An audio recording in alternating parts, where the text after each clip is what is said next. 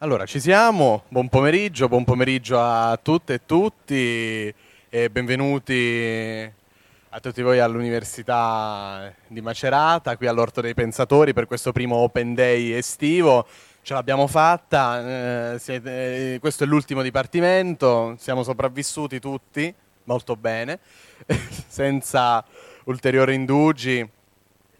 Noi vi ringraziamo per essere per essere qui in presenza uh, qui all'Orto dei Pensatori, proprio al Dipartimento di, di, di, Studi Umanistici, ma in questo cortile, in questo luogo che è di tutti, che è di tutta, è di tutta l'università, per presentare quella che è l'offerta formativa De, di questo anno accademico e per uh, aiutarvi ad avere una panoramica generale riguardo i vari corsi che l'università mette a disposizione. Adesso ovviamente appunto parleremo per eh, il Dipartimento di Studi Umanistici, ma prima di, prima di mh, mm, parlare del, eh, del, del, Dipartimento di Studi Umanistici nel dettaglio, io darei la parola al uh, nostro magnifico rettore, il professor John McCurt, per uh, un'introduzione.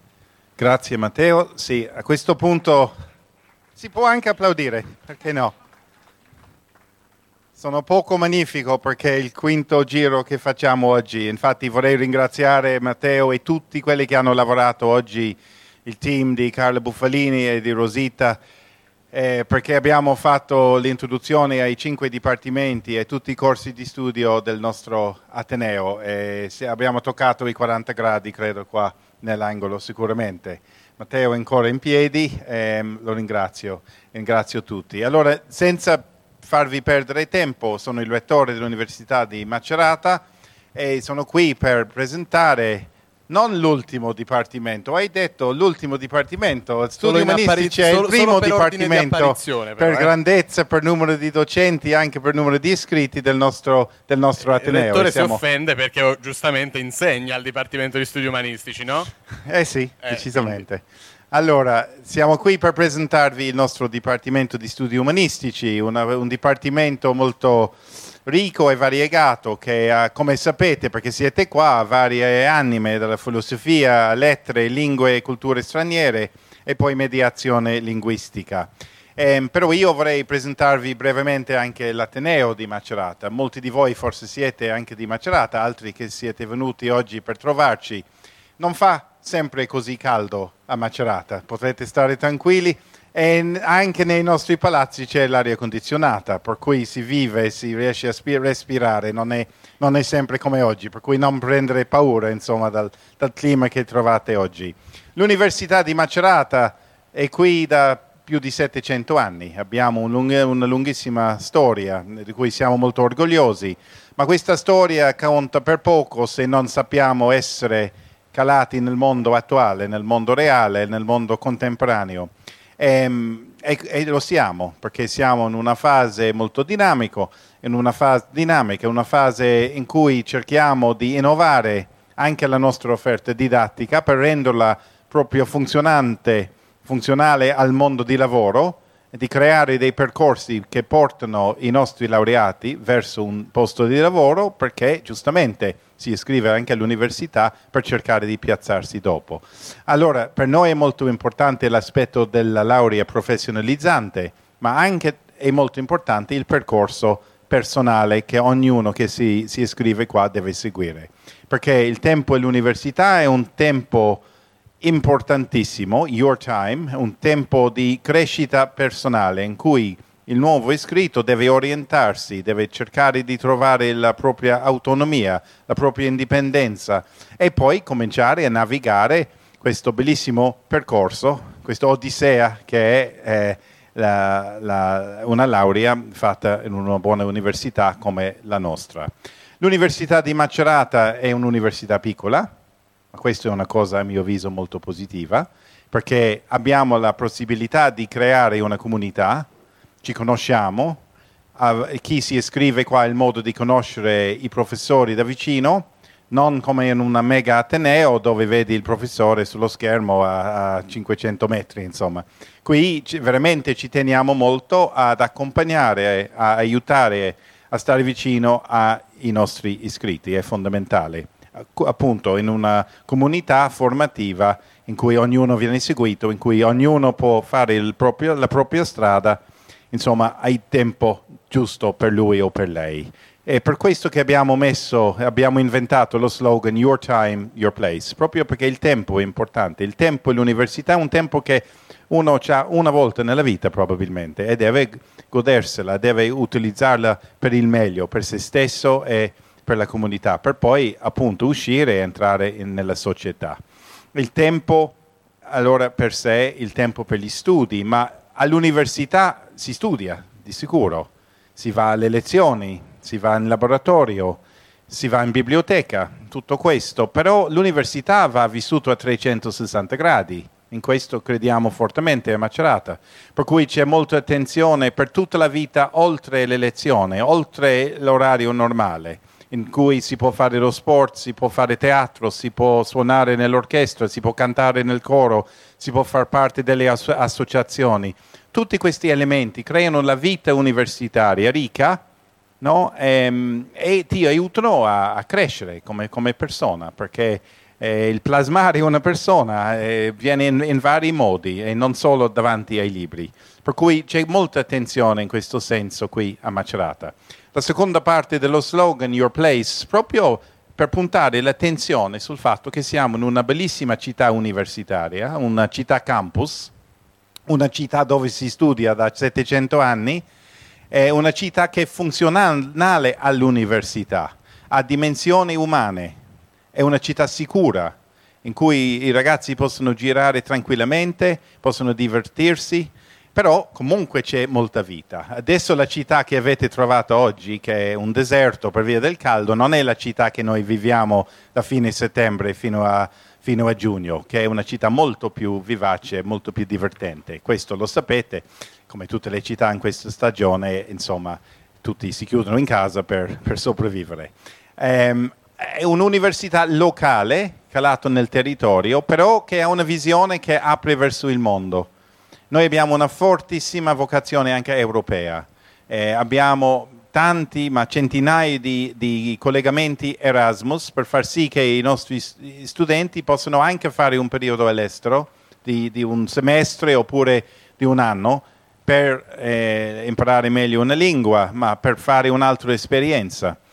Questo non si trova spesso e così facilmente nelle grandi atenei, che pure hanno una rete grande, ma non hanno tanti posti per numero di studenti col, come abbiamo noi. Ed è una cosa importante da non sottovalutare. Poi da un paio di settimane siamo riusciti a vincere un bando europeo ehm, e dal primo gennaio faremo, faremo parte di eh, un'alleanza europea, che si chiama ERUA, European Reform University Alliance, un'alleanza di otto università, tutte di, come noi con una forte vocazione nei studi umanistici e nelle scienze sociali. C'è l'Università di Parigi 8, c'è l'Università Viedrina di Francoforte, poi ci sono altre università sparse in Europa. E, ehm, e questo rafforzerà tutta la nostra offerta didattica, perché ci saranno scambi fra docenti fra i vari paesi, ci saranno anche scambi fra gli studenti e le studentesse, ci saranno anche molto lavoro in comune per la ricerca, perché sappiamo che dietro, dietro una didattica che funziona e che è, insomma, è rinnovata c'è sempre il lavoro importante di ricerca che i nostri professori fanno. Noi siamo l'unico Ateneo in regione, nella regione Marche e ad riuscire a, ad entrare in una rete europea e siamo orgogliosi di questo, di questo fatto. Per cui eh, puntiamo da università fortemente legato al territorio a essere un'università con un orizzonte che, che va lontano, che vede lontano, perché anche questo è importante per i nostri studenti e le nostre studentesse di, di vivere in un contesto anche, anche europeo. Eh, questo senz'altro facciamo ovviamente parte eh, integrante del tutto il sistema università italiana, insomma, e siamo, abbiamo tanti collegamenti anche se vogliamo a livello interno. Per cui ehm, io non voglio parlare troppo perché abbiamo i presidenti dei corsi di studio, abbiamo i rappresentanti dei dipartimenti, abbiamo i rappresentanti degli studenti che vi possono spiegare un po' il nostro dipartimento con almeno quattro anime che ce ne sono a, al suo interno e i vari percorsi che sono, che sono possibili, eh, che possono essere ehm, seguiti nei prossimi anni.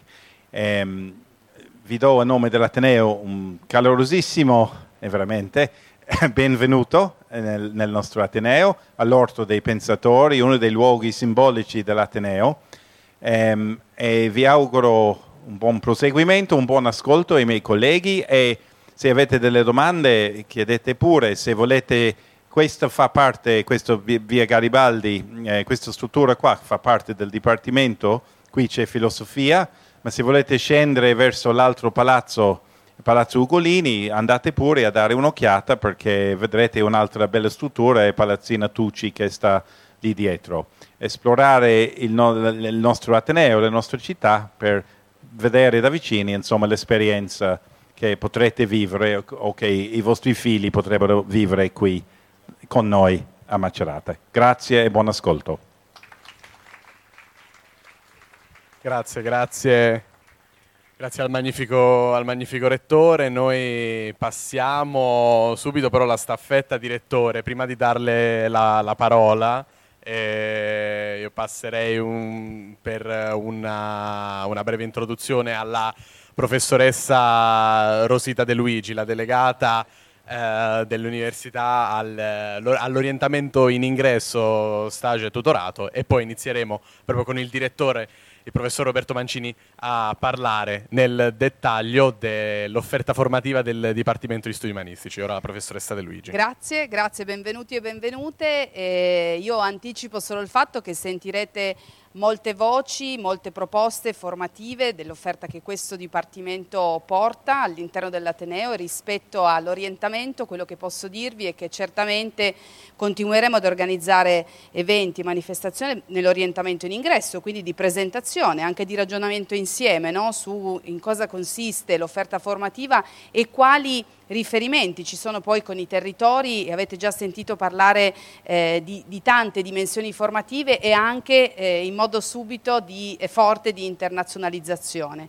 E quello che posso dirvi è che l'orientamento continuerà anche durante il percorso accademico, quindi il percorso di studi che sceglierete eh, di fare perché ci sono vari servizi a disposizione degli studenti e delle studentesse per supportare, accompagnare il percorso di studi, il processo di studi, il metodo anche no? con cui approcciarsi all'università e alla vita di università. Ecco perché sarà molto importante eh, mettersi in ascolto delle tante voci di colleghi, colleghe, ricercatori, ricercatori ricercatrici, studenti e studentesse che eh, vi racconteranno no? che cos'è l'università, che cos'è questo dipartimento in particolare e quali eh, scelte potrete fare. Approfitto anche per una eh, micro eh, comunicazione di servizio perché dopo questa presentazione poi eh, nel cortile appunto di filosofia potrete ancora dialogare con i, i docenti, i senior tutor e sempre nel cortile è a disposizione un distributore di acqua anche refrigerata e quindi potrete ovviamente ehm, anche insomma, supportare non solo il processo di pensiero ma anche l'idratazione del corpo, anche perché essere in presenza significa proprio esserci no? completamente. Quindi benvenuti e benvenute e io lascio sicuramente la parola al direttore del Dipartimento. Grazie. Allora, buon pomeriggio, io appunto mi chiamo Roberto Mancini, non sono l'allenatore di calcio, sono un modesto direttore del Dipartimento e vorrei presentarvi un po' il profilo del nostro Dipartimento. La prima cosa che mi viene in mente è che è un Dipartimento che ha delle radici antiche, sono almeno 60 anni che è stata costituita, prima era la facoltà, si chiamava di lettere e filosofia, poi è diventato il Dipartimento di Studi Umanistici. Questo ve lo sottolineo perché a volte quando nascono all'improvviso dei corsi di laurea, dei dipartimenti, eh, così da zero, beh, non hanno la tradizione, non hanno il radicamento per fare un lavoro in profondità e serio. Allora noi in questi decenni siamo andati avanti, trasformandoci anche col cammino della società, sapendo bene che andava unita la passione che può essere quella che riguarda la letteratura, la storia, la filosofia, l'archeologia, le lingue, la mediazione linguistica, però andava unita con la realtà, non solo economica ma sociale, del contesto in cui viviamo. E posso dire che in questi anni abbiamo unito la tradizione con la trasformazione congruente con il nostro contesto. Ecco, non siamo fuori dal mondo. L'umanesimo non è una cosa che è staccata, che è astratta e guarda solo verso il passato. Noi guardiamo al presente e al futuro. La struttura dei nostri corsi prevede un'offerta che riguarda, vi dicevo, le lingue straniere, le letterature, la mediazione linguistica, che è una parola precisa per dire i rapporti commerciali, economici, non solo culturali in senso lato, con altri paesi, dove trovate insegnamenti come l'arabo, il russo, il cinese, cioè uno spettro veramente globale, non solo europeo. Poi trovate la letteratura, le lettere e la storia, eh, dove ci sono materie anche come archeologia, le, le, varie forme di letteratura antica, moderna, contemporanea, quindi una passione articolata questa della, delle lettere e della storia. Trovate la filosofia e queste discipline sono coltivate, sono insegnate da un complesso di circa 90 docenti che noi abbiamo qui nel nostro dipartimento. Qual è diciamo, il tipo di motivazione che può mh, portare una ragazza o un ragazzo a iscriversi in uno di questi corsi di laurea. Ecco, naturalmente deve essere una motivazione che guarda queste discipline e le vede da una parte come un percorso di formazione di se stessi.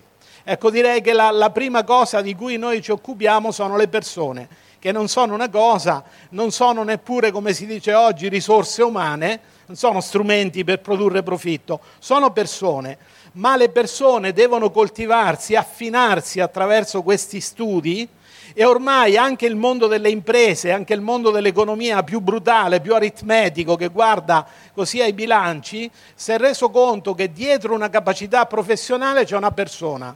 Una capacità professionale la puoi formare con un master abbastanza breve. Se è di informatica, se è di marketing, fai sei mesi, fai un anno e ti formi, sei addestrato tecnicamente, è un addestramento, ma la formazione delle persone richiede anni e richiede il tipo di studi che noi coltiviamo a studi umanistici. Quindi il primo versante di approfondimento per noi è lo sviluppo umano delle persone Dietro ogni ruolo c'è una persona formata. Quando la persona non è formata, non è autocosciente, non è responsabile, fa un disastro. Allora la prima cosa per noi è quella. La seconda cosa, i nomi di queste discipline che vi ho detto, che corrispondono poi a corsi di laurea, lettere, mediazione linguistica, lingue, storia insieme a lettere, filosofia, sono nomi di passioni, Ecco, non è che si viene qui per esclusione o per un calcolo particolare, si viene qui se c'è un'emozione, una passione, un coinvolgimento per queste discipline. La terza cosa è quel nome anche di una possibilità di lavoro. Le nostre indagini in questi anni ci siamo preoccupati, cioè i nostri laureati, le nostre laureate devono avere una ragionevole possibilità di trovare lavoro e di trovare un lavoro vero, cioè quel tipo di lavoro per cui hanno studiato. Allora abbiamo fatto indagini, quindi da un lato abbiamo cercato di proporre un'offerta formativa congruente con le richieste del mondo del lavoro, ma dall'altro abbiamo cercato di verificare che fine fanno le persone che si laureano da noi. Allora vi posso dire che eh, studiato nell'arco di a tre anni dalla laurea, un'alta percentuale delle persone che hanno studiato da noi trovano lavoro. Quindi non è una garanzia, naturalmente non esistono lauree che ti danno la garanzia di lavorare o ti danno la garanzia di essere disoccupato. Dipende moltissimo da che tipo di studio, di percorso fai, dal fatto che ti fai una competenza reale e che tu in quel campo sei veramente in gamba e hai costruito un percorso che poi guarda dei profili professionali. Allora noi abbiamo cercato di fare questo e vi dico gli ambiti professionali che raccolgono concretamente, stando proprio alle indagini, i nostri laureati sono questi. Da un lato c'è il mondo della scuola che in qualche modo, con tutte le difficoltà e i disastri della situazione italiana, si riapre in parte perché i pensionamenti sono molti. È vero che c'è un calo demografico, però insomma man mano anche che la popolazione proveniente da altri paesi sarà integrata, impareremo a riconoscere che dobbiamo costruire una convivenza interculturale, insomma le scuole possono conoscere una possibilità di occupazione. La seconda cosa, il mondo delle istituzioni culturali, perché ci sono pinacoteche, biblioteche, vi faccio un esempio, persone che studiano archeologia e sono richieste, trovano lavoro subito dopo la laurea, perché i parchi archeologici, i musei, l'organizzazione del turismo nel nostro paese richiede laureati di quel tipo, quindi lo trovano il lavoro. Eh, le biblioteche, gli enti culturali in generale, quando fanno dei bandi di concorso, chiedono laureati nelle nostre discipline. Terzo mondo che si è allargato notevolmente in questi decenni, il mondo delle imprese ma non perché tu debba rinnegare il tuo percorso di studi, perché appunto riconoscono che la capacità di lettura delle situazioni, che sono situazioni complesse, riguardano le dinamiche del mercato, le relazioni tra le persone, il rapporto col territorio, con i fornitori, cioè l'azienda oggi è, una, è un organismo complesso. Allora molti si sono convinti che i laureati, le laureate nelle nostre discipline hanno una capacità di lettura delle situazioni e di coltivazione delle relazioni tra le persone, capite? Un'impresa non è una macchina, è una rete di relazioni. Allora le persone che hanno competenze umanistiche di questo tipo, magari facendo un master tecnico, certo, dopo la laurea, ma in breve tempo, unendo i saperi, riescono a essere interessanti per il mondo delle aziende e molti dei nostri laureati, delle nostre laureate, poi vanno in quella direzione. Notate non solo alle cosiddette risorse umane, ma in ogni settore della vita delle imprese che richieda questa capacità di una mente complessa, che legge la realtà nei suoi molti snodi, nelle sue molte interazioni. Un'altra realtà che vi cito è il mondo delle professioni sociali, delle comunità per minori, delle comunità di accoglienza, anche lì con un master, con un breve corso di perfezionamento, molti dei nostri studenti, delle nostre studentesse dicono no, la scuola non mi interessa, mi interessa una professione che mi metta a contatto con le persone e a volte anche con le persone in difficoltà, voglio fare un percorso di questo tipo. Spesso eh, chi ha studiato da noi ha questo tipo di prospettiva lavorativa. Ecco, come vedete è variegata, non associate necessariamente studi umanistici con l'insegnamento, non è detto, è uno dei canali per trovare un'occupazione degna, ma non è l'unico. Allora, a fronte di questo occorre una didattica adeguata. Allora, noi che cosa abbiamo curato in questi anni? Già emergeva dal, dagli interventi precedenti. L'internazionalizzazione, quindi la possibilità di soggiorni di studio all'estero con i programmi Erasmus o con altri programmi, compresi i paesi non europei, poi la possibilità di avere alcuni corsi da noi a Macerata che sono impartiti in inglese, naturalmente con la congruenza rispetto alle discipline. Ecco, non faremo Dante in inglese, quello no, però alcune materie sono fatte in inglese perché? Per interiorizzare quella lingua che come voi sapete oggi è una chiave nelle relazioni su scala globale. Quindi ecco, la competenza linguistica, in particolare nella lingua inglese, noi l'abbiamo tenuta d'occhio perché è uno dei requisiti oggi richiesti dal mondo del lavoro, insomma, per, per essere a tutto campo capaci di, di viaggiare, di essere presenti nel mondo.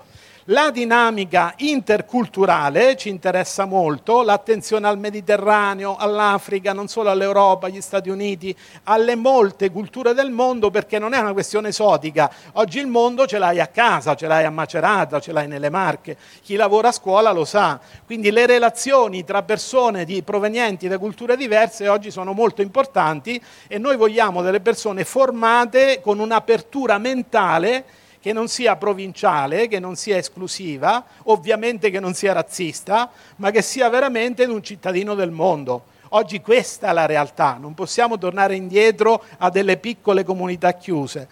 Poi la dimensione interdisciplinare, cioè abbiamo capito in questi anni che studiare letteratura, o studiare filosofia, o studiare storia, o studiare lingue non è un circuito chiuso, ma interagisce strutturalmente con altre discipline del nostro dipartimento. Quindi ci sono esperienze di co-insegnamento, di co-teaching, in cui insegnanti di discipline diverse lavorano insieme nello stesso corso. Con questo per dire che l'insegnamento tiene presente la rete delle relazioni anche tra i saperi. Un'altra cosa, lo richiamava il rettore, che è tipica della, della, sede di Macerata, del Dipartimento di Studi Umanistici, cerchiamo di seguire le studentesse e gli studenti nel loro cammino, evitando che abbandonino, evitando che si disperdano, evitando che per una laurea di tre anni più due, la, la triennale e la magistrale, ci mettano dieci anni cioè devono essere accompagnati non perché non sono capaci di essere autonomi, ma perché devono avere i riferimenti giusti, le guide giuste per anche utilizzare il tempo al meglio nella loro esperienza universitaria. L'ultima cosa che vi sottolineo, questo accompagnamento non li abbandona nel momento della laurea. Una revisione che noi abbiamo fatto, non possiamo salutare la studentessa o lo studente il giorno in cui si diploma e prende la laurea occorre che sia accompagnato nel rapporto col mondo del lavoro. Allora, fin dagli anni del corso di laurea ci sono stage, ci sono esperienze di tirocinio che sono mirate, finalizzate ad avere dei momenti di formazione in istituzioni o in imprese che siano congruenti con gli, congruenti con gli studi che vengono fatti. Dopodiché quell'impresa, quell'istituzione impara a conoscerti, impara ad apprezzarti, può essere una casa editrice, può essere la redazione di un giornale, può essere una pinacoteca, può essere un museo archeologico, però noi miriamo lo stage, i tirocini e poi il rapporto successivo con una rete di imprese che sono sensibili ai saperi umanistici con cui abbiamo stretto dei rapporti permanenti, ecco facciamo in modo che chi si è laureato da noi sia accompagnato, presentato nel rapporto con queste imprese, che ci sta molto a cuore, che chi cura la propria persona, la propria umanità, cura la sua passione, la esprime, non dice ah, mi piacerebbe fare filosofia, ma vado a fare, che ne so, ingegneria perché ho paura di non trovare lavoro. La paura non è adatta a questo dipartimento, occorre la fiducia nel seguire la passione. Però ovviamente perché non sia una cosa velleitaria, occorre che la passione sia finalizzata a un profilo professionale. Allora abbiamo messo tante energie ad accompagnare chi si laurea da noi nel rapporto col mondo del lavoro.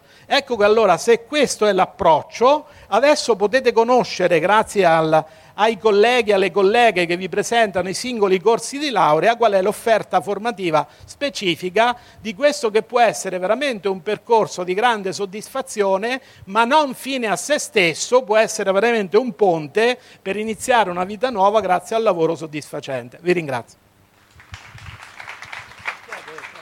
Gra- eh. Eh, sono, scusate, prima sì, sì, al professor uh, Michele Paolini Poletti. Grazie, grazie direttore, sono un attimo confuso, abbiamo cambiato un po' la, la scaletta. Poi invidio il direttore perché vorrei avere, cioè, vorrei essere in grado di esprimermi come, come il professor Mancini. Eh, davvero. Allora, passiamo nel dettaglio a, ai corsi del Dipartimento di, di Studi Umanistici. Abbiamo eh, questo, tutto questo grande consesso. Iniziamo con eh, il eh, professor Michele Paolini Paoletti, ricercatore di filosofia dei linguaggi, se non vado errato. E allora, che ci parlerà del eh, corso di laurea triennale in filosofia e le 5, le domande insomma sono quelle, quelle, quelle, che interessa, quelle che interessano chi si avvicina per la prima volta al mondo universitario, professore. Come è strutturato questo corso? Cosa significa eh, laurearsi, insomma, in, in, frequentare un corso di studio in filosofia e quali prospettive offre? Grazie. Si sente? Sì, sì. Perfetto, buonasera a tutte e a tutti. Io sarò estremamente breve perché penso che, che cosa sia la filosofia non ci sia bisogno di dirlo tanto lungamente. Noi della filosofia abbiamo tante definizioni, ma quella che trovo più pregnante è che la filosofia è il tentativo di rispondere mediante l'argomentazione alle domande più fondamentali e più importanti dell'esistenza umana quelle domande senza rispondere alle quali noi non possiamo rispondere consapevolmente a tutte le altre. Che cos'è il bene, che cos'è il male, che cos'è la verità, se si possa conoscere come la verità, come è fatta la realtà nelle sue strutture più profonde. Gli studenti e le studentesse ovviamente di filosofia potranno appunto nel nostro corso di laurea affrontare questa affascinante disciplina e eh, chiedendosi insomma quali sono le abilità, le capacità, le competenze che potranno sviluppare, me ne vengono in mente tre che sono tipiche di chi studia filosofia e che poi anche dal punto di vista del mondo lavorativo possono essere particolarmente apprezzate. La prima eh, abilità, la prima competenza è la capacità di imparare ad argomentare, a ragionare, a riflettere correttamente e anche a riconoscere quando invece si argomenta male. La seconda capacità tipica del filosofo è la capacità di fornire un'analisi approfondita e multiprospettica della realtà, sia della realtà naturale che della realtà sociale, cioè di capire quali sono i presupposti di fondo del nostro modo di vedere la realtà, del nostro modo di intendere i rapporti sociali, del nostro modo di intendere noi stessi vedere appunto quali sono le ragioni più profonde che ci portano ad accettare come vere determinate tesi e ad accettare come false, a rigettare come false altre tesi. Vi faccio un esempio, io insegno filosofia della mente, molto spesso si è parlato negli ultimi mesi, soprattutto dopo che è uscita ChatGPT, di intelligenza artificiale. I dibattiti sull'intelligenza artificiale sono estremamente semplificatori dal punto di vista filosofico, eh, si dividono tendenzialmente tra, tra, chi assume un atteggiamento apocalittico rispetto all'intelligenza artificiale, l'intelligenza artificiale distruggerà l'umanità perché farà molte cose meglio di noi fino a renderci inutili, e chi invece vede nell'intelligenza artificiale eh, la realizzazione di una utopia transumanista quasi. Eh, questi dibattiti molto spesso sono semplificatori perché? Perché appunto non si pongono in profondità delle domande che invece il filosofo tipicamente si pone. Che cos'è l'intelligenza anzitutto? Gli esseri umani sono gli unici esseri intelligenti, esiste un'unica forma di intelligenza che è l'intelligenza umana oppure ce ne sono altre? E quale deve essere il rapporto con queste altre forme di intelligenza? Capite che senza rispondere a queste domande non è possibile appunto fare un dibattito dibattito sensato su questi temi e il filosofo chiaramente offre il suo contributo, esaminando appunto le posizioni anche da prospettive diverse, sapendo calarsi in prospettive diverse. E da ultimo il filosofo è colui che davanti ad una scelta capisce sempre che non c'è una e una sola strada obbligata, che davanti ad una scelta ci sono sempre alternative possibili e concepibili, alcune delle quali desiderabili, altre meno, alcune delle quali percorribili, altre meno, ma il filosofo è colui che non semplifica la realtà, che non accetta appunto ciò che eh, viene trasmesso molto spesso dal potere come scontatamente vero. Queste tre capacità, queste tre competenze che sono tipiche eh, appunto degli studi filosofici che si acquisiscono nel pedigree filosofico, poi sono particolarmente apprezzate nel mondo lavorativo. Noi abbiamo certamente delle professioni che sono direttamente collegate alla filosofia, no? lavorando per le quali appunto si continua a fare in senso stretto filosofia, ad occuparsi della disciplina filosofia, l'insegnamento, la ricerca accademica, eccetera. Ma accanto a queste professioni ce ne sono altre che pur non avendo direttamente a che fare con la filosofia come disciplina, consentono di eh, sviluppare e di concretizzare appunto quelle capacità di cui vi dicevo prima, per esempio nella comunicazione, per esempio nella promozione, per esempio nei beni culturali, nell'editoria, per esempio all'interno delle aziende nei settori delle risorse umane, dove è particolarmente apprezzata questa capacità appunto di interpretare criticamente la realtà e quindi anche di saper mediare tra prospettive diverse e apparentemente inconciliabili. Ora, eh, riguardo agli sbocchi lavorativi, quindi credo che eh, gli sbocchi ce ne siano tanti e come ha ricordato il nostro direttore, non è scontato questo, eh, i laureati di filosofia appunto tendenzialmente come gli altri laureati del Dipartimento di Studi Umanistici, riescono a trovare un lavoro eh, ad, una, ad, un tempo utile dalla laurea. Eh, il nostro corso di studi, e questo mi porta appunto a chiedermi perché farei filosofia a Macerata, perché vi consiglio di fare filosofia a Macerata, cerca appunto di insegnare la filosofia eh, appunto in maniera approfondita, seria e quanto più ricca possibile. I punti di forza sono anche qui essenzialmente tre. Innanzitutto nostro, nei nostri corsi di studio di filosofia noi, pur essendo piccoli come personale docente, riusciamo ad offrire un'ampia varietà di insegnamenti e anche dei piani di studi particolarmente flessibili percorrendo i quali gli studenti e le studentesse riescono poi a creare il loro percorso di studi già a partire dalla triennale. Quindi già a partire dalla triennale, dopo aver ricevuto le basi della storia della filosofia, della filosofia teoretica, morale, eccetera, lo studio dei classici, le studentesse e gli studenti riusciranno appunto a capire qual è il percorso più adeguato a loro, le cose che gli interessano di più. Quindi questo è il primo punto di forza, un'ampia varietà di insegnamenti, un'ampia flessibilità del piano di studio, una formazione molto approfondita che valorizza anche i classici. Noi abbiamo dei lettorati sui classici della filosofia già a partire dalla triennale che poi alla triennale vengono svolti in italiano, alla specialistica, alla magistrale vengono svolti in lingua, quindi a seconda delle scelte delle studentesse e degli studenti.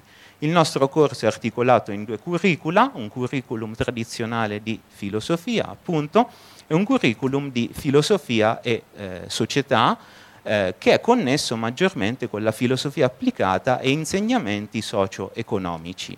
Accanto agli insegnamenti tradizionali filosofici e storico-filosofici poi si prevedono anche degli insegnamenti legati alle scienze umane, quindi psicologia, pedagogia e eh, sociologia, e, ehm, e, questo appunto a fornire una ampia varietà di scelte eh, già a partire dal primo anno. Il secondo punto di forza del nostro corso di studi è che ehm, appunto accanto alla didattica tradizionale, accanto quindi alla lezione frontale che per fare filosofia è irrinunciabile, ci sono diverse altre forme di didattica e diverse forme di supporto alla didattica. Noi abbiamo la possibilità di studiare filosofia in e-learning, quindi studiando, seguendo le lezioni online e poi facendo gli esami in presenza. Abbiamo dei seminari, alcuni dei quali appunto a scelta degli studenti e delle studentesse. Abbiamo un'ampia serie di stage e di laboratori, abbiamo la possibilità di effettuare esperienze Erasmus all'estero, tutto questo appunto per valorizzare anche dal punto di vista metodologico la nostra attività didattica. Da ultimo, di cose da dire ce ne sarebbero tante, um, un valore aggiunto di Macerata, un punto di forza di Macerata, è la possibilità per le studentesse e per gli studenti di stabilire un rapporto personale con i docenti del, dei corsi di laurea. È molto facile, visto appunto che il nostro corso di studi è più piccolo di altri corsi in altri atenei, è molto facile confrontarsi con i docenti e i docenti stessi ricercano un confronto con le studentesse e gli studenti per appunto prepararle, prepararli meglio per gli esami, per approfondire, per manifestare degli interessi magari da eh, sviluppare ulteriormente anche alla specialistica. Quindi in conclusione, eh, credo appunto di aver detto la maggior parte delle cose che c'erano da dire, non tutte perché chiaramente poi la curiosità vi spingerà a eh, conoscerne altre, in conclusione appunto ritengo che questa scelta, la scelta di filosofia a Macerata, possa essere qualificante, possa essere appunto la realizzazione di quella che per molte studentesse e per molti studenti si presenta come una passione, anzitutto, come un interesse, per trasformarsi poi in una missione, magari per tutta la vita, in un modo di vivere. Grazie mille, io sono disponibile con la nostra senior tutor eh, Sabrina Conforti poi per parlare con le persone interessate al corso di studi. Grazie. Grazie, grazie, grazie al professor Paolini Poletti per averci illustrato il corso di filosofia e vi ricordo anche che a disposizione fra di voi o nell'area stand ci sono anche altre due docenti del, del Dipartimento eh, di filosofia, proprio il, la professoressa Carla Canullo, docente di filosofia teoretica, e la professoressa Silvia Perosara di filosofia morale che sono eh, fra di voi per... Eh, eh, supportarvi per qualsiasi altra domanda e poi successivamente anche nel cortile, ma ne parleremo, ne parleremo alla fine, così come con i senior tutor e con eh, tutti gli altri studenti che ci vorranno dare le loro testimonianze alla fine, alla fine di questa presentazione. Proseguiamo subito con eh, il, eh, il, il, corso successivo per eh, la laurea triennale in lettere L10, la professoressa Maria Grazia Moroni, docente di letteratura cristiana antica. Grazie, Prego. grazie, buonasera, benvenuti a tutti e a tutte. E io direi perché studiare eh, lettere? Eh, molte cose sono già state dette da chi mi ha preceduto, in particolare dal, dal direttore, dal professor Mancini. E direi che eh, si studia lettere per assecondare un interesse, una passione, una vera e propria passione per, eh, per il mondo delle lettere, dell'arte, della storia. E, e, direi che questa cosa non, non implica una, diciamo così, una, posizione di retroguardia o una posizione eh, meno impegnata rispetto alla realtà e alle sue esigenze ma eh, anzi eh, diciamo, è una scelta coraggiosa eh, che offre una, offre una, formazione di base assolutamente solida e che eh, permette a chi la, ha, ha, ottenuto questa formazione di eh, affrontare di, eh, mh, molti degli ambiti, molti ambiti di, lavorativi. E, mh, si tratta in effetti di una di un corso, stiamo parlando di un corso eh, di primo livello, un corso eh, quindi eh, diciamo così iniziale e, e, quindi la formazione non può che essere una formazione che punta alla, eh, proprio a dare le, le, basi, le basi della, ehm, della, propria, eh, della propria formazione culturale. Il, l'altro punto che sottolineerei è perché studiare lettere a Macerata. Eh, è già stato detto molto sulla, sulla, cura, sul punto di forza del, di Macerata che è proprio nella cura dello studente, nella possibilità di un rapporto diretto con, eh, con, eh, con i docenti. Eh, l'altro punto di forza che io sottolineerei è il fatto che eh, il corso di lettere è strutturato su tre curricula e questo permette a ciascuno di approfondire i propri interessi, di fare una scelta più specifica in direzione del mondo classico, infatti il primo, eh, il primo curriculum è quello dedicato al, eh, al mondo antico, oppure approfondire interessi nell'ambito del mondo eh, moderno e contemporaneo, oppure approfondire interessi nell'ambito, della, eh, nell'ambito storico.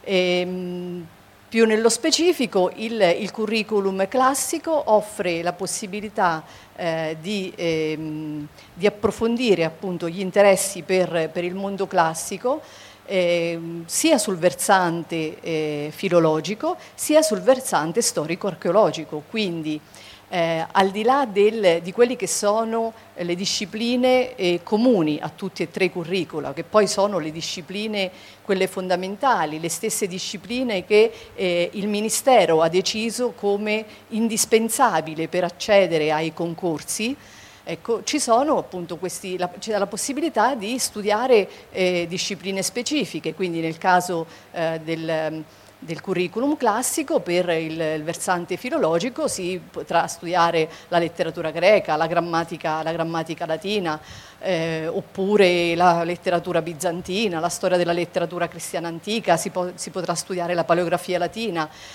Per approfondire il, l'aspetto invece storico-archeologico, appunto esami di storia romana, storia greca, eh, il, l'archeologia, l'archeologia classica, l'epigrafia latina.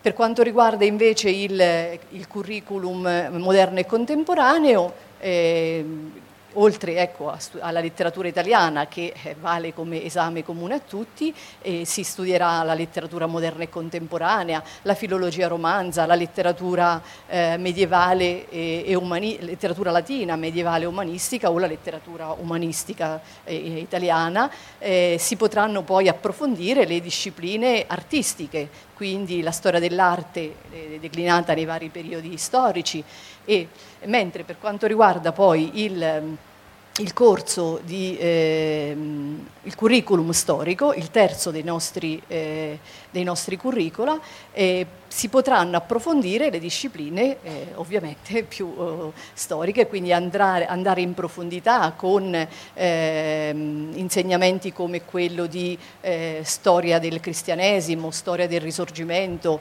eh, storia sociale, eh, fare di molti laboratori che ad esempio lo studio delle fonti, su come si studiano le fonti, approfondire la, la, la paleografia nel senso della diplomatica. Eh, ecco, quindi effettivamente un percorso estremamente ricco e che può soddisfare le esigenze e gli interessi più ampi del, di studenti e studentesse.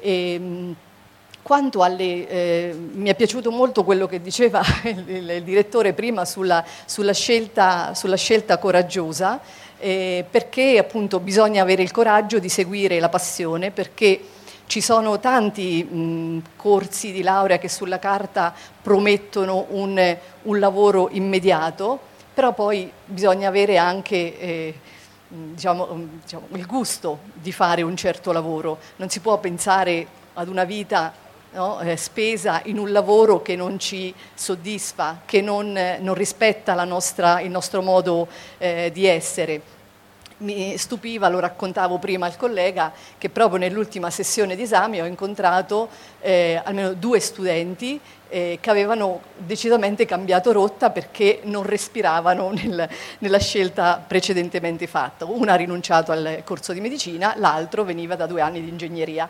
Quindi questa cosa, ma questo lo capisco perché effettivamente eh, si può si può trovare un lavoro, ci si può impegnare seriamente nella ricerca di un lavoro e trovarlo se quel lavoro corrisponde alla nostra passione, se siamo veramente eh, determinati nel, in, quello che, in, quello che, facciamo, in quello che veramente, che veramente desideriamo. E, ehm, Concretamente comunque, eh, certo, noi, esiste un, un, documento che potete consultare in rete eh, che si chiama Scheda Sua in cui trovate tutte le informazioni, trovate i, i famosi codici Istat no, legati alle professioni che potrete svolgere avendo eh, ehm, conseguito una laurea, in, una laurea, in, lettere. C'è da dire che per la maggior parte del, dei lavori ehm, è necessario con, terminare il corso di studi, quindi una laurea di primo livello non è sufficiente, eh, ma bisognerà poi terminare gli studi con un perfezionamento che eh, se, se, uno studente o una studentessa è interessata al mondo dell'insegnamento sarà magari il, proprio la laurea in, eh, in filologia ehm, eh, classica e moderna, se invece ecco, uno studente una studentessa è più interessato all'ambito, all'ambito storico, all'ambito magari della, ehm, della gestione museale, eh, magari troverà maggiore eh, completezza nel, in una formazione come una laurea col, magistrale in, eh, in storia e archeologia che noi appunto abbiamo come nostra possibilità di scelta, eh, però eh, Ciò non toglie che eh, il corso triennale sia di per sé sufficiente anche a, proprio perché dà una formazione di base solida, concreta, eh, le, eh, dà di fatto le possibilità di accedere a tanti altri percorsi eh, magari uno scopre che ecco, vuole fare il giornalista e allora eh, dirigerà la, pro, la, propria formazione su un, un corso, eh, una specializzazione in, in, giornalismo, avendo appunto conseguito ehm, tutte le, eh, mh, diciamo così, le,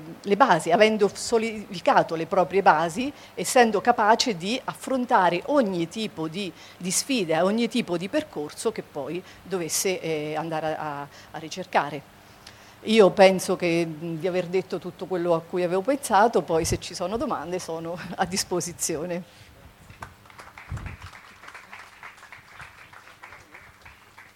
Grazie, sì, professoressa, passiamo il microfono a, per mediazione linguistica a,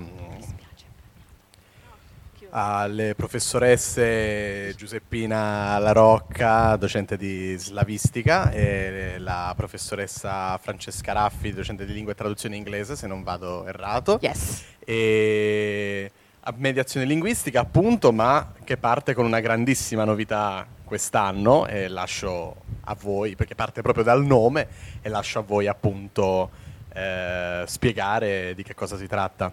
Grazie. Io rimango seduta perché rischio di crollare a terra, considerando Siamo che qua c'era il d'accordo. sole. Ok.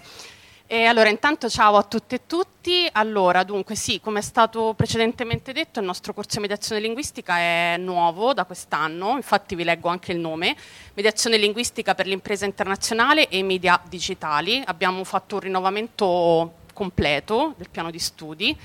Ehm, centrale rimangono due elementi, possiamo dire, che sono la traduzione e l'interpretazione. Eh, però da quest'anno, anzi dall'anno accademico 23-24, quindi per chi di voi si iscriverà, eh, sono declinati nelle tre annualità in tre macro aree, che sono la comunicazione internazionale al primo anno, eh, il turismo e la promozione del territorio al secondo anno e il marketing internazionale al terzo anno. Eh, quindi sia eh, gli insegnamenti relativi alla traduzione sia l'interpretazione sono declinati in base a queste tre aree specifiche. Eh, insieme a questi insegnamenti che sono eh, un po' il focus, il main focus del nostro corso di laurea, abbiamo anche altri insegnamenti che ruotano intorno e che vanno un po' a mh, complementare l'offerta, perché appunto come eh, dicevano prima il rettore e anche il nostro direttore, ehm, prima di costruire qualsiasi corso di laurea c'è una consultazione comunque con eh, i rappresentanti e i referenti del mondo del lavoro. Quindi il nostro corso di laurea in mediazione linguistica che si è rinnovato, ehm, si è rinnovato in base a quello che ci ha detto il mondo del lavoro, non quello che servirà il prossimo anno e basta, ma quello che servirà da qui ai prossimi dieci anni da un punto di vista lavorativo. Ehm, quindi eh, una delle cose che erano presenti anche prima, ma che da quest'anno saranno ancora più eh, importanti, è la personalizzazione e la flessibilità del nostro piano di studi. Quindi ci sono ovviamente degli insegnamenti che sono ehm, di base e quindi che sono stabili, mentre altri che possono essere scelti in base alle proprie inclinazioni, un po' modello americano, diciamo così. Ehm, come dicevo prima, per eh, quanto riguarda le discipline che eh, vanno a rafforzare in qualche modo l'offerta eh, di traduzione e interpretazione, che sono i due blocchi principali, eh, abbiamo mh, delle- degli insegnamenti come per esempio al primo anno Public Speaking e Leadership Development, che appunto va un po' a rafforzare quella che è la categoria che eh, viene affrontata al primo anno, che è quella della comunicazione internazionale. Eh, tra gli insegnamenti, per esempio, che possono essere scelti al secondo anno eh, c'è ehm, mh, web e social media, eh, c'è diritto eh, del lavoro eh, e nuove tecnologie che vanno un po' a rafforzare quella che è la mh, categoria della promozione del territorio. Ehm, poi, sempre tra le discipline a scelta, ehm, ci sono tutte quelle discipline che ruotano appunto intorno alle nuove tecnologie, ma ve ne parlerà anche meglio la mia collega, perché appunto eh, molti strumenti tecnologici che adesso usiamo, eh, diciamo anche senza accorgercene, come per esempio tutto il mondo della traduzione automatica che troviamo sui social, in realtà se non ci fossero i linguisti e i traduttori non esisterebbero neanche loro, quindi è il contrario, non è che con eh, l'intelligenza artificiale o con eh, i sistemi di traduzione automatica, prima o poi non esisteranno più i linguisti o gli esperti di lingue o i traduttori. È esattamente il contrario, cioè se non ci fossimo noi non esisterebbero loro.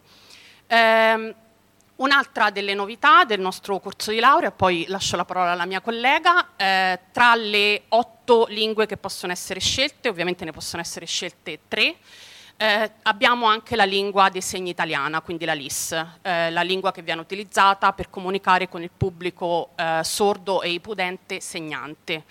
Eh, quindi mh, questa disciplina ovviamente è molto trasversale perché è necessaria sia nella comunicazione internazionale che nella promozione del territorio che nel marketing internazionale.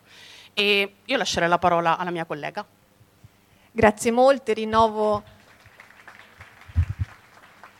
Rinnovo il mio saluto a tutte e a tutti. Eh, è vero, mediazione linguistica appunto ha ehm, avuto un grandissimo rinnovamento da quest'anno e il focus che noi ci siamo date anche pensando appunto alla, eh, diciamo, al mondo del lavoro eh, verte proprio sui media digitali e come dire, il, la vocazione internazionale. Eh, che cosa può fare un laureato in mediazione linguistica a fronte di un percorso che ha illustrato appunto la mia collega? Beh, innanzitutto può lavorare all'interno di agenzie di traduzione forte di una preparazione di eh, media, cioè eh, di appunto strumenti, di tecnologie, di nuove tecnologie di cui sono dotati anche i nostri laboratori che permettono quindi una traduzione specialistica e settoriale. Non è un caso infatti che abbiamo voluto voluto appunto il rinnovamento uh, all'interno appunto del nostro piano di studi pensando da una parte al marketing internazionale e dall'altra all'interpretazione, proprio perché la lingua costruisce ponti, è uno strumento fondamentale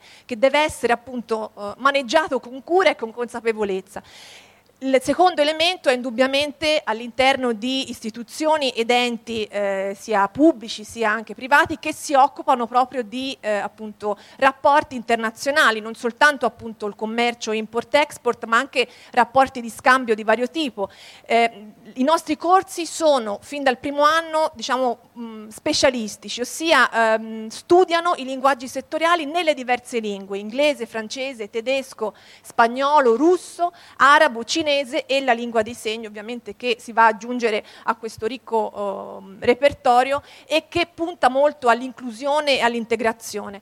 Eh, dall'altra una, appunto, dicevo, una, un focus sui linguaggi settoriali all'interno dei nostri piani, di, all'interno dei nostri programmi eh, dei vari insegnamenti abbiamo da quest'anno pensato eh, uno studio dei linguaggi settoriali, economico, giuridico, turistico eh, e ovviamente anche politico, quindi un laureato in mediazione linguistica può appunto studiare eh, e occuparsi anche di eh, traduzione per esempio all'interno di uffici stampa, un esempio molto concreto, una nostra collega eh, che ha appunto collaborato con la nostra università è eh, appunto una, un importante referente all'interno dell'ufficio stampa della Farnesina e si occupa di linguaggio politico, eh, nel caso specifico il linguaggio politico russo che è appunto materia, lingua che io insegno e che ha appunto lo scopo di studiare come è fatto il linguaggio della propaganda, quindi uno studio come dire mirato appunto a determinati settori, linguaggi settoriali, che si occupano poi e che studiano la lingua anche, ripeto, attraverso oh, lo strumento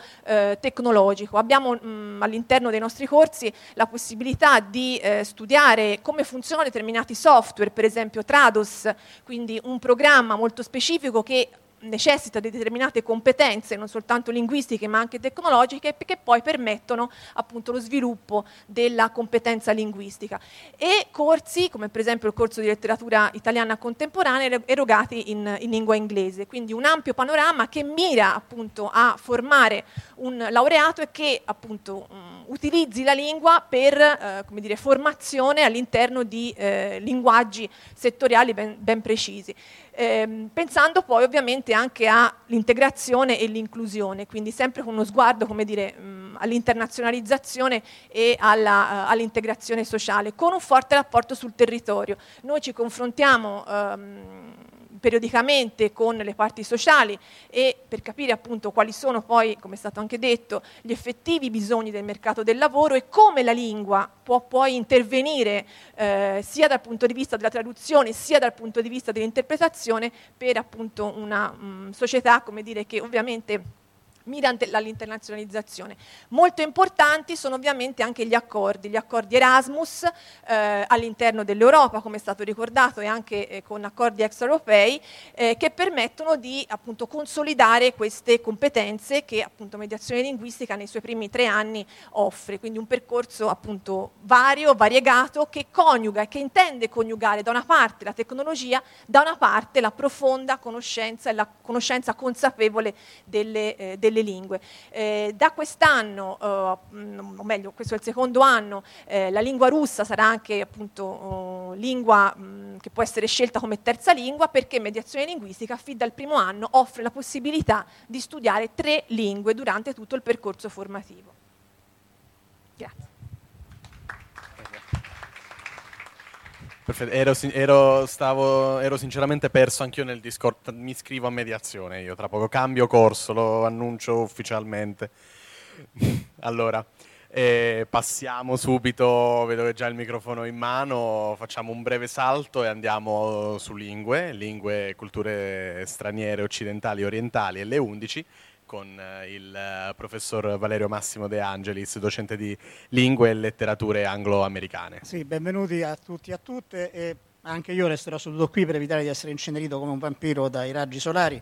Vi ringrazio tra l'altro per sopravviss- essere sopravvissuti fino alla fine, perché qui la situazione, come vedete, è abbastanza eh, complicata. Um, probabilmente vi, starà, vi starete domandando lingue, mediazione, ma eh, cosa sono? Due doppioni? Sono in competizione fra di loro? Eh, in realtà è, esat- è, vero esattamente l'opposto.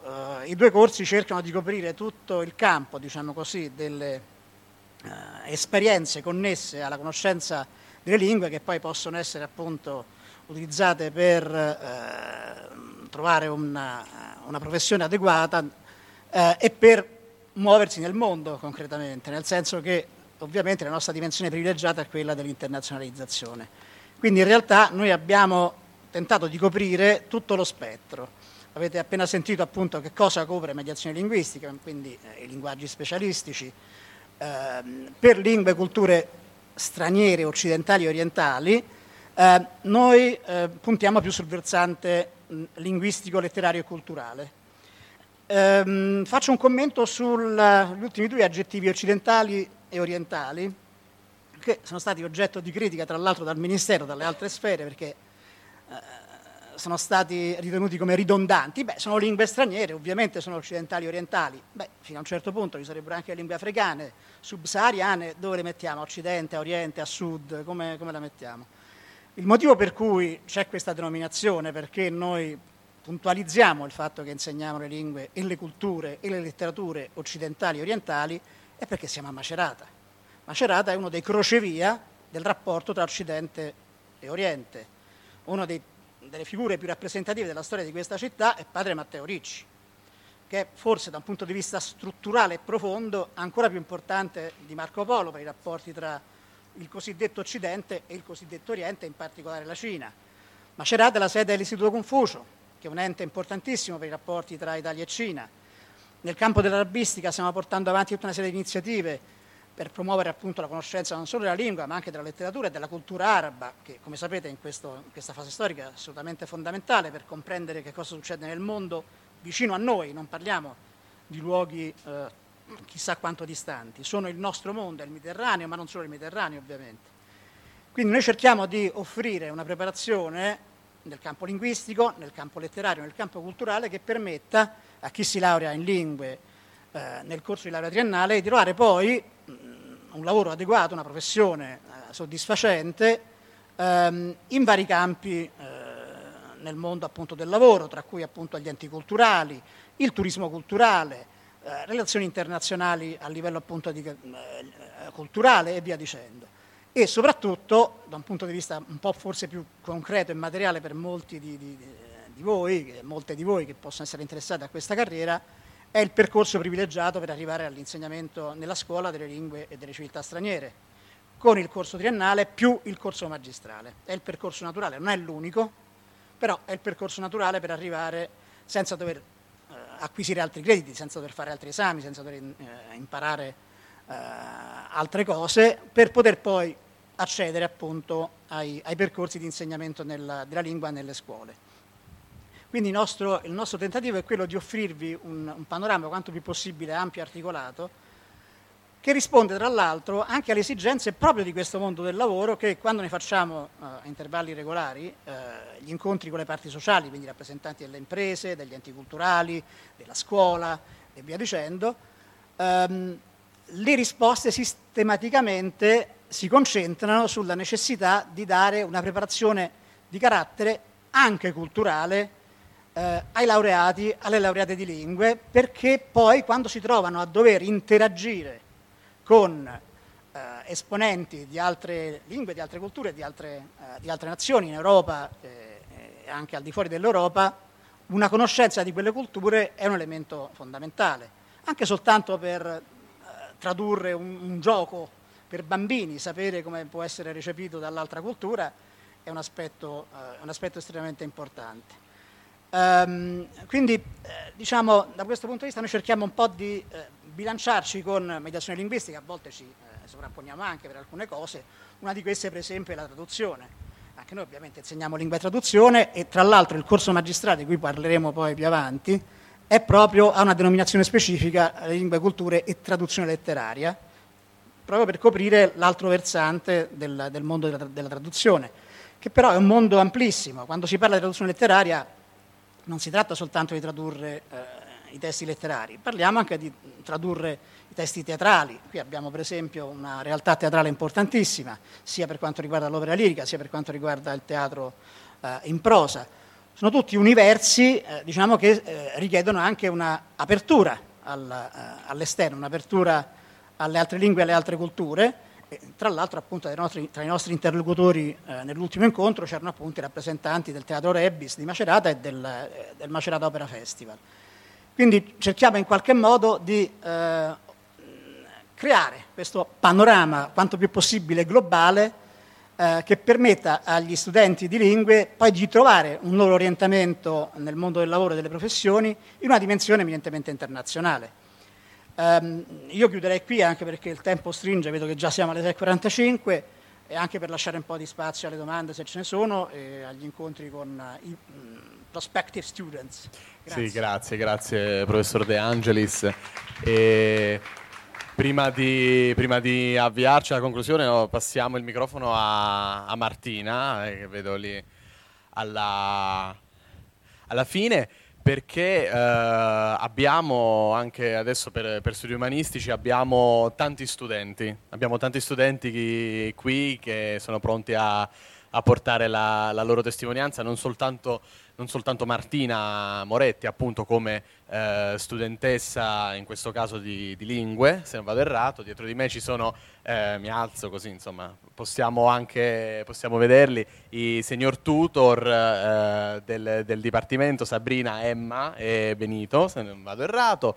E eh, vedo anche in prima fila Jacopo, Jacopo San Massimo, rappresentante degli studenti, anch'io, eh, insomma lo sono, questo per dimostrare in maniera... Mh, mm, come dire, plastica davvero le, mh, l'importanza che eh, non soltanto che l'università dà a noi studenti, ma quella che noi diamo, diciamo, in cambio a questa università e abbiamo deciso di cogliere tutte le, le occasioni che, che, questa università ha, ha, deciso, di, ha deciso, di, offrire.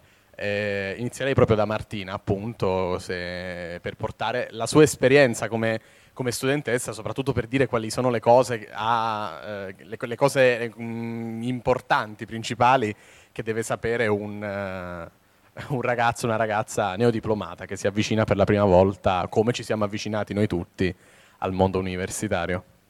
Sì, salve a tutti. Eh, io principalmente oggi sono qui per parlare di cinese. Io ho frequentato la triennale di lingue e ho studiato cinese e inglese.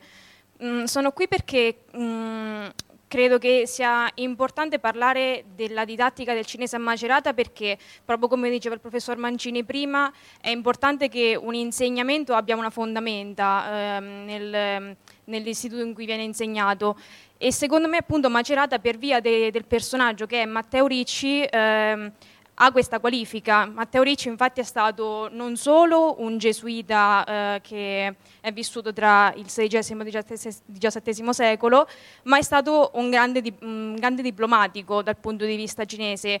E per questo oggi la città di Macerata ehm, ne giova, tant'è che infatti, ehm, come è stato anche nominato più volte, c'è l'istituto Confucio qui a Macerata, ma cos'è l'istituto Confucio? L'Istituto Confucio è un'istituzione culturale ehm, che ha lo scopo di mh, divulgare in maniera capillare quella che è la cultura e la lingua cinese. Quindi venire a studiare cinese a Macerata ehm, significa non solo eh, avere la possibilità di avere un rapporto con i professori personale, come come vale in tutte le discipline, soprattutto in quella linguistica dove il, il rapporto con l'insegnante e con eh, il lettore della lingua è fondamentale, soprattutto appunto per quanto riguarda il cinese che è questa lingua che fa quasi paura, no? Mm, io credo che ci voglia molto coraggio per iniziare cinese all'università, che comunque insomma si hanno già 19 anni e fa paura. Però proprio per via di questo istituto, eh, per via del, um, del rapporto che si può creare con gli insegnanti, secondo me è molto fattibile, cioè non si ha, la, non si ha la, la, sensazione di venire abbandonati a noi stessi quando si inizia questa lingua qua, anzi mh, con i professori si ha proprio un rapporto uno ad uno e le lezioni del lettorato è proprio come parlare con un madrelingua, mh, come fosse... Eh, mi verrebbe da dire un amico quasi, so che è poco formale, però la sensazione è proprio quella, perché dopo anni, io adesso sono al primo anno magistrale, si ha proprio la sensazione di aver instaurato un legame umano, che nelle lingue appunto, ripeto, è fondamentale. E quindi ecco, perché scegliere cinese a Macerata tra tante università in cui viene insegnato in Italia? Secondo me il motivo è proprio questo, perché ehm, si, si, ha la possibilità di mettersi in gioco mh, proprio singolarmente. E in più tramite l'Istituto Confucio si possono anche ottenere molte borse di studio, che quindi, ripeto, per, per lo studio del cinese stare sul campo, parlare con madrelingua è fondamentale. Quindi attraverso l'Istituto Confucio si può ehm, avere la possibilità di andare a studiare in università cinesi, mm, Pechino, Shanghai, qualsiasi, e mh, mm, da lì poi approfondire lo studio e una volta tornati anche capire se effettivamente quella è la strada che si vuole intraprendere. Le borse del Confucio possono essere eh, ottenute in realtà a partire da qualsiasi momento, bisogna semplicemente seguire dei corsi di lingua e cultura e, e poi si può insomma fare domanda. E quindi niente, ecco, io sono, sono, stata qui per questo. Dico anche che io ho frequentato il liceo linguistico di Macerata e quindi avevo già studiato cinese, quindi io in un certo senso ero avvantaggiata. Però eh, avendo avuto moltissimi colleghi che hanno iniziato il cinese da capo, ho visto proprio come non ci sia paura da questo punto di vista. C'è, c'è, c'è poca gente che abbandona, che in, nel nostro ambito diciamo, della, della sinologia c'è, c'è questo rischio, però qua lo vedo molto, molto contenuto e quindi direi che Quindi non qua. devono avere paura. Esatto, non, di, non c'è da avere paura. Esatto. Niente, soprattutto domande, questo lo ricordiamo sempre a tutti voi quando insomma alla fine, mentre ci avviamo alla conclusione di, di andare appunto a fare domande a, a chiunque anche nell'area stendo qui. Adesso vorrei un attimo chiamare qualcuno, de... chi, chi, viene, chi si alza, vieni, vieni, vieni Sabrina, mentre nel frattempo invito anche a salire sul palco, così vediamo tutti gli studenti della scuola di studi superiori Leopardi, uno, due, non so quanti ce ne sono, fuori programma anche un rappresentante degli studenti, Jacopo ti vedo in prima fila, arrivi? Sicuro? allora, grazie Martina. Allora, eh, quindi Sabrina eh, è una senior tutor dell'Università di Macerata e io avevo Sofia, ma non è evidentemente Sofia, Riccardo per Riccardo per uh, Riccardo Giachini per la Scuola di Studi Superiori Leopardi. Insomma, brevemente quelle che sono le, le, le vostre esperienze. Buonasera a tutte e a tutti, e io sono Sabrina e noi siamo i senior tutor del Dipartimento di Studi Umanistici e se avete qualsiasi domanda o se volete anche sentire la nostra esperienza personale, noi siamo disponibili e siamo dopo la presentazione al banchetto qui nel cortile oppure trovate i nostri contatti nel sito web del, um, dell'Ateneo. Quindi, sì, Buonasera a tutti, scusate per l'ora e sarò brevissimo. Eh, io sono qui oggi per parlarvi brevissimamente del percorso della scuola Leopardi. Uh, io prima di tutto sono uno studente di scienze filosofiche al quinto anno e quindi sono ormai alla fine del percorso. E l'anno scorso ho deciso di provare ad entrare dentro la scuola di studi superiori Giacomo Leopardi. Sono entrato e oggi mi trovo qui a rappresentarla. La scuola è un percorso parallelo che offre diversi benefit in generale ha dei vantaggi superiori a dei costi, perché l'impegno ci deve essere sempre. I, abbiamo come vantaggio l'alloggio gratuito, la convivialità dunque, eh, due pasti a mensa e le tasse universitarie pagate e di questi tempi sicuramente è un vantaggio non indifferente. Eh, quello che vi posso dire è che sicuramente l'impegno è tanto ma la soddisfazione è decuplicata rispetto all'impegno. Se vorrete essere dei nostri, noi vi aspettiamo il 13, 14 e 15, adesso non mi ricordo le date, mi sembra sì, che si faranno le selezioni 13, 14 e 15 di settembre. E per qualsiasi domanda potete scriverci su Instagram alla pagina di Scuola di Studi Superiori Giacomo Leopardi. E io sono Riccardo Ciachini e vi ringrazio per essere qui questa sera. Grazie. Grazie, grazie, grazie Riccardo. Io farei concludere eh, questa, questa, giornata, siamo l'ultimo, l'ultimo dipartimento, guarda caso eh, rappresentante anche del Dipartimento di, di, di, Studi Umanistici, Jacopo San Massimo, oltre che, oltre che insomma, senatore accademico, poi vabbè, le cariche si accumulano anche io, ma adesso non, le, non, stiamo a parlare di questo, parliamo piuttosto dell'impegno che ciascuno di noi, al di là dei titoli, al di là delle cose, ci mette per... Eh, per l'università. E noi ci mettiamo tanto impegno perché, come ho detto, sentiamo di dare mh, tanto a questa università perché ci sentiamo davvero parte di questa, di questa, di questa comunità. Jacopo. Allora sì, grazie per essere rimasti fino ad adesso. Io ero lì con voi è un esercizio di resistenza stare lì sotto per, per tutto questo tempo. Io vi posso dare soltanto la mia esperienza molto brevemente, perché eh, in quelle sedie mi trovavo anch'io qualche, qualche anno fa e anch'io, la, finiti i miei studi superiori da un liceo scientifico, ho trovato il panico, cioè cosa faccio della mia vita, quale sarà il mio futuro. Ancora non lo so, sono sincero, eh, invidio un po' le persone che hanno già la visione di quello che saranno e quello che faranno nel futuro. Posso dirvi che venendo qui a Macerata e essendo seduto nei vostri posti, la prima cosa che eh, mi è venuta in mente è vedere una caratteristica dell'Università di Macerata come un limite. La caratteristica è il fatto di essere un Ateneo che è piccolo, è così che veniamo chiamati dalle statistiche o dal Ministero.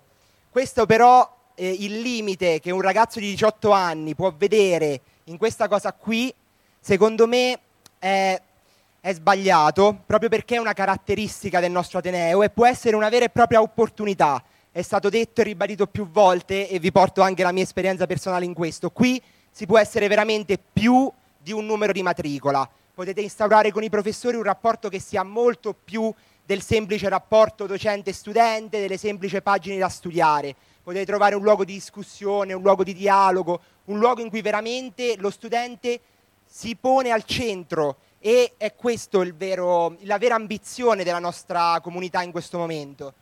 Io vi ringrazio davvero tanto, eh, anche io studio filosofia, per tutti quelli che eh, studieranno filosofia, ma anche tutti gli altri che sceglieranno materie umanistiche, avrete sentito tante volte eh, la retorica del e il lavoro e poi e la tua vita, cosa farai dopo? i vostri genitori probabilmente ve lo ripetono e ve lo dicono, a 18 anni io non lo capivo, però lo fanno davvero per il vostro bene e lo fanno perché vogliono una prospettiva per voi, però a un certo punto crescere vuol dire anche imporsi, crescere vuol dire anche capire cosa si vuole e eh, decidere per se stessi. Non abbiate paura, non addormentatevi, so che può, essere, può sembrare un ossimoro scaduto e scadente anche a quest'ora, però è vero che si può dormire anche quando si è svegli. Non abbandonatevi a voi stessi, cercate sempre di discutere, qui potreste trovare davvero un luogo che per voi è più di una semplice formazione universitaria, ma è una scoperta di se stessi. Quindi eh, grazie ancora davvero per essere stati qui oggi e speriamo di poterci vedere più tardi all'interno del cortile. Venitemi a chiamare, a chiedere qualsiasi cosa, preferisco i dialoghi ai monologhi, sempre. Grazie.